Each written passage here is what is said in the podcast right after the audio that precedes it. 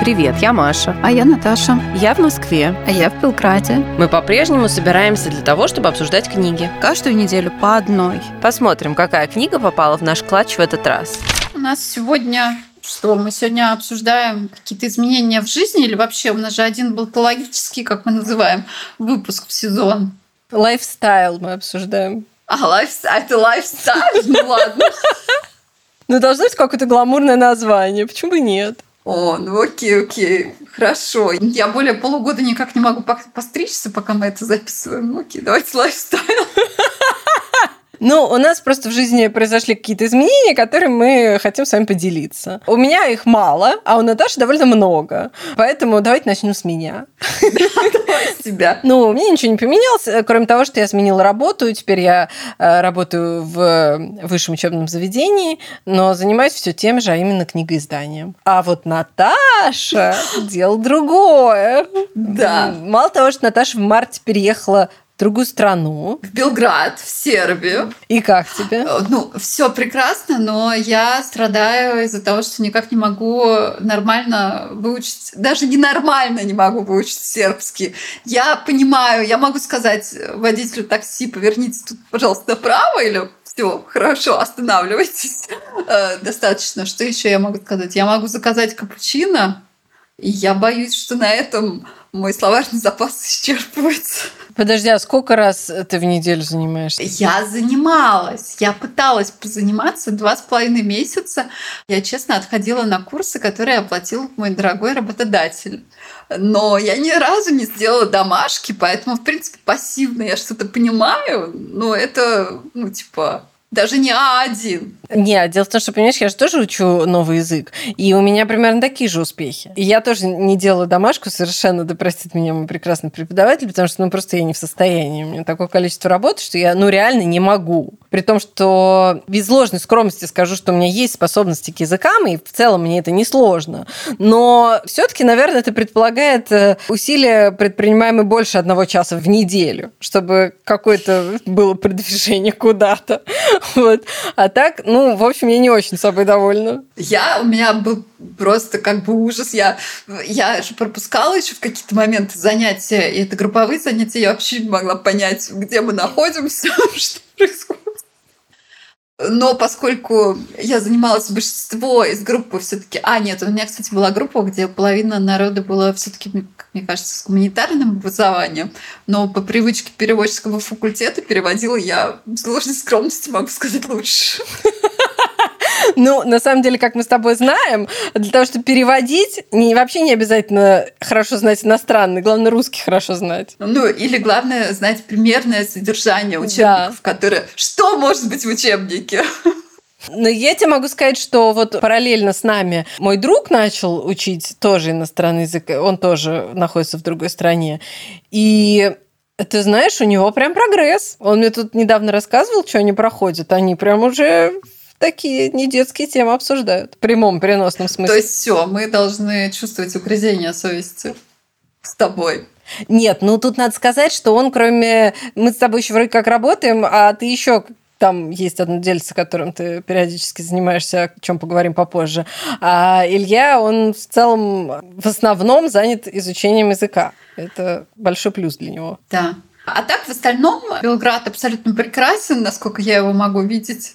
Но я его иногда вижу. Иногда я выхожу из дома, там, может, сходить кофе выпить в магазинчик сходить. На самом деле я верю в тебя. Языковая среда, она как бы помогает, ты в ней находишься, и, в общем, все нормально. Да. Давай оставим эту тему и перейдем к гораздо более интересной теме, потому что кроме изучения иностранного языка и переезда в твоей жизни произошла еще одна большая перемена. Да, да. Которая состоит. Состоит в том, что у меня появился ребенок, которого пришлось родить. Если вы не знаете. Появился, то есть он не то чтобы появился пришел откуда-то. Да, да, ребята, 21 век, а детей все еще надо рожать, и причем женщинам. Вот мужчин как-то не очень в этом. Пока не преуспели. Преуспели, да. Это было довольно интересное мероприятие. Мне в основном на работе платят деньги за нечто связанное со статистикой. И, в принципе, я читаю какие-то иногда медицинские журналы по статистике, но редко читаю их в привязке к себе лично. А тут, когда пришлось что-то открыть и почитать, я была очень удивлена. В общем, мы с Машей несколько раз обсуждали всякие разные нон-фиг женские, которые говорят о том, что там а, женское здоровье плохо изучено, там недостаточно тратится денег там и так далее. Когда ты читаешь про то, как делались эти исследования, ну, честно говоря, лучше не читать. В общем, мне не очень понравилось. Ну как жизнь-то изменилась? Жизнь вообще, вот в смысле, ну что, я все равно работаю, у ребенка няня. Не, ну просто опять же, да, я когда родила ребенка, я вышла, особенно первого, я вышла в декрет, сидела в нем два с половиной года. Но это не тот путь, который выбрал для себя Наташа. Наташа, по-моему, две с половиной недели не просидела дома. Ринулась обратно на работу. Слушайте, ну просто говорить, э, вот как приходит няня и говорит ребенку, вот машинка делает брум-брум, а кошечка делает мяу-мяу, я думаю, что я бы свихнулась тут. Ты знаешь, я тебя понимаю, потому что я помню, как я предпринимала реально конкретные, осознанные и немалые усилия для того, чтобы, например, избежать э, детской площадки. Потому что она сводила меня с ума просто. Так что тут могу понять тебя. Ну и, собственно говоря, э, вот это вот изучение букв и всего такого прочего, я во втором случае тоже уже отдала на аутсорс, потому что в первый раз я наигралась в это и подумала, что спасибо, хватит. Ой, слушайте, да у меня на работе, значит, был прикол, когда наконец-то я уже была там, мне кажется, на восьмом месяце беременности, а э, команда распределенная, и тут команде сказали, что вот я ухожу в декрет. Немножко удивлены. А, вот. И один из эм, членов команды тут вдруг спросил, а что в декрет, насколько уходит? Я говорю, «Ну, в принципе, по российскому законодательству на три года. И он говорит, а что, это же может кандидатский ну, конечно, ты же уходишь и ничего не делаешь. Вот это обожаю мужчин. Просто обожаю мужчин. Конечно, ты же уходишь в декрет на три года, потому что тебе просто тупо нечем заняться. И ты можешь защитить кандидатскую, найти лекарство от рака, я не знаю, там, что еще, написать книгу, ну, потому что больше тебе заняться просто нечем. А второй, значит, сотрудник говорит, нет, ну вот как раз научишь одного человека говорить. Как бы три года – это достаточно долгий срок. Они обычно немножко раньше начинают. Да, так что вот таким образом поменялась моя жизнь. Есть у переехавших в другие страны есть какие-нибудь чатики, телеграм-чатики, где народ общается. И это довольно большая часть общения.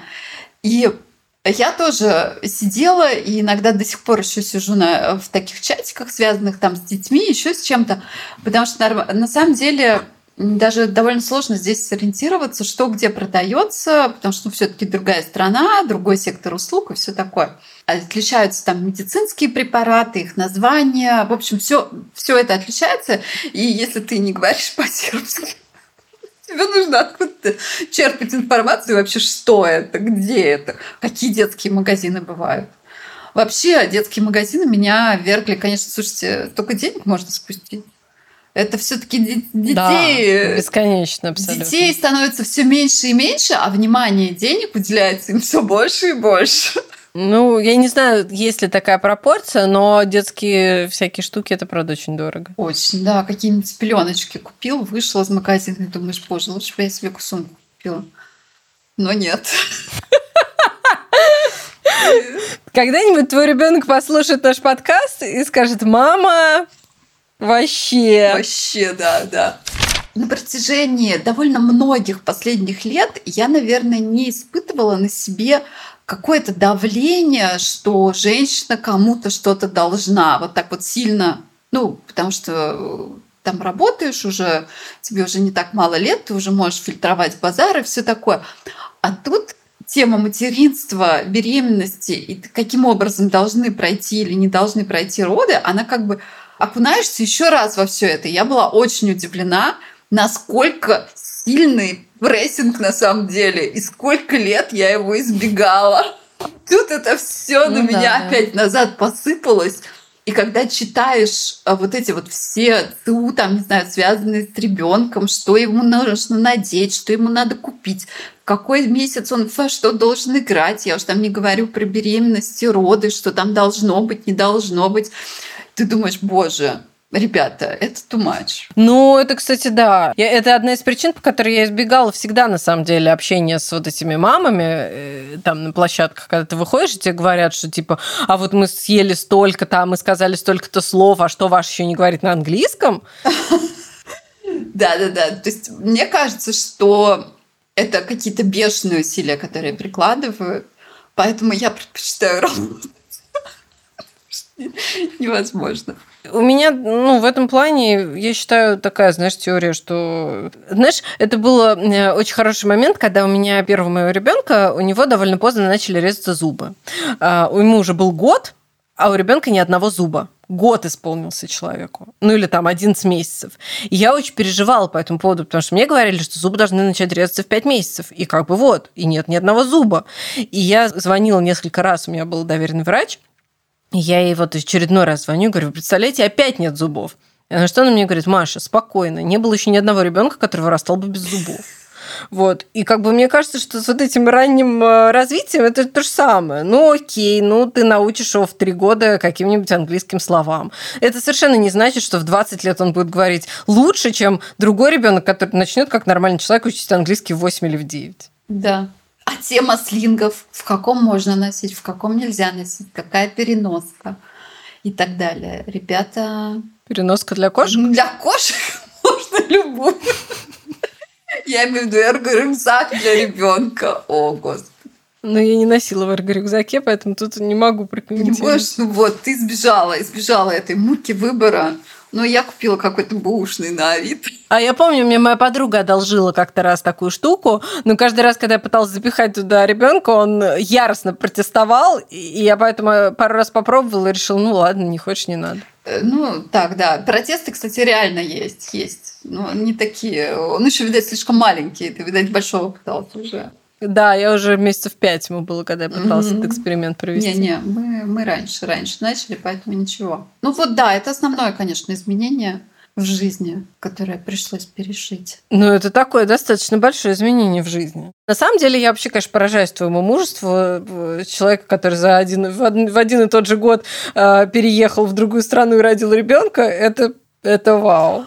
Но э, тут таких много, будем честны. Здесь есть еще целая комьюнити российская.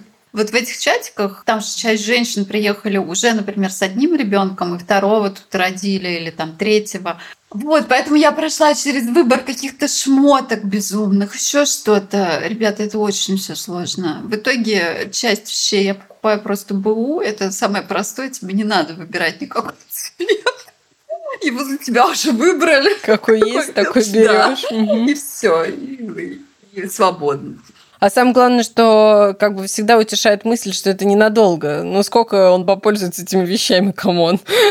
Пару месяцев. У меня вон старшему ребенку 14, и то, знаешь, как бы на сезон максимум. Да, на сезон. Вот. А тут вообще просто хопаньки и меняешь. Да, вообще разнообразие, разнообразие этих каких-то детских услуг – а, вообще консультации, которые с этим связаны. Это уже целый сектор, целый бизнес. Я просто не подозревала. Я, кстати, не знаю, хорошо это или плохо, но да, действительно, сейчас же очень много там консультанты там по вскармливанию, консультанты по тому, по всему. Я не знаю, хорошо это или плохо. Я не пользовалась этим всем, но это, может быть, мне просто повезло, что мне не понадобилось. Да, мне кажется, тогда не было. Это вот, ну, все-таки последнее время. А помнишь, у нас есть э, с тобой одна курсница, которая построила очень успешный бизнес, и она вообще очень крутая, молодец на детском сне. Да. Она как бы консультант по сну. А я, кстати, к ней обращалась. Ну, не к ней лично, а в ее да. Э, фирму, да. Я заплатила 6 тысяч, чтобы узнать, что ничего нельзя поделать, он спит так, как и должен спать. Это стоило, по-моему, 6 тысяч. Иногда, да, иногда такие, такая информация, в общем, стоит э, каких-то денег. Я иногда тоже готова заплатить за то, чтобы узнать, что все в порядке. Это приятно. Да, приятно, что вы ничего не можете сделать. Просто у вас все прекрасно, все прекрасно. 6 тысяч. Слушай, ну это лучше, чем когда, помнишь, мы с тобой обсуждали, чтобы заплатить 2000 долларов и чтобы тебе сказали, готов ты к материнству или нет. Да, ребята. Слушайте, лучше, да, лучше потратить потом эти деньги на себя. Ну, сумку там опять же. Еще я что я планирую? Мой ребенок еще присутствовал всего лишь на одном зум-звонке, то я э, вырубила камеру в этот ну, момент. Кстати, зря. Это же секретное оружие, которым можно пользоваться. Э, ну, честно говоря, там была ну, встреча с человеком, которого я до этого ни разу не видела, и я решила, что ладно, не, не будем так. И э, я еще планирую его сводить в офис как-нибудь, попугать там всех. Потому что в офис я ходила долго, упорно, а главное, что я пришла туда, мне кажется, за несколько дней до ПДР, потому что вышел новый сотрудник в мою команду, и я пришла познакомиться. И глаза у людей в офисе были такие, что типа, как так? Зачем пришла? Что все еще не родила? Вот, а я работаю в основном с мужчинами, они вообще довольно пугливые, пугаются, когда там беременная женщина сидит у них. Ну да, это я... спейсе. Да, у них почему-то такое ощущение, что она родит прямо вот сейчас, в ближайшие две с половиной минуты. И как бы вот им предстоит подхватить, видимо. Поэтому они, да, они нервно реагируют на сильно беременных женщин. Я тоже заметила. Поэтому я сижу дома, и когда меня иногда спрашивают, как мне нравится Белград или вообще Сербия в целом, мне не так много я могу ответить. Я могу рассказать про детский магазин. Ну, то есть ты как бы не собираешься э, закинуть его там в слинг и отправиться э, топать по горам, нет? Ну, мы ходили на набережную гулять, еще как-то. Нет, ну какие горы? Нет, мы хотим съездить куда-то там в отпуск минимально. Э, ну, слушай, ты знаешь, вот тут с горами, и при том, что я обожаю горы, ты знаешь, но э, мне тут предложили следующим летом, моя близкая подруга предложила мне пойти с ней в поход. Э, Причем очень лайтовый по Кавказским горам, вообще просто там программа такая, что как бы то, что мы с тобой делали на Камчатке и там в Киргизии, это просто, ну, по сравнению с этим, это просто вот, ну, за кофе выйти. Ну, реально. То есть там типа 6 дней, а, ты там два дня, причем два из них это день приезда и день отъезда, а одна радиалка, типа там на 7 километров, по-моему, ну, в таком духе, а все остальное время ты типа идешь, а и в, еще в тот день, когда там самый длинный переход, который, по-моему, километров 15, ты можешь идти без рюкзака, потому что ты можешь отдать его там кому-то вести, и он поедет с тобой на машине. И я такая как бы читаю и думаю, да, ну типа легко, классно, все такое. А потом я такая представила себе вот эти пять ночей в палатке, и такая думаю, да не, ну нахрен, у меня душ дома есть. Как бы. В общем, да, чуть-чуть как-то мы подустали. Камчатка, кстати, да, была тяжелой. Ну, я вот думаю о Ликийской тропе. Ну, мы с тобой момент. знаем, что туда надо либо ранней, ось... ранней весной, либо поздней осенью идти, иначе там можно сдохнуть. Камчатке можно сдохнуть. А, давай расскажем, как мы записывали выпуски. Значит, записывали мы выпуски в основном, как вы понимаете, одновременно и родить, и продолжить работать это одно, но записывать подкаст это совсем другое.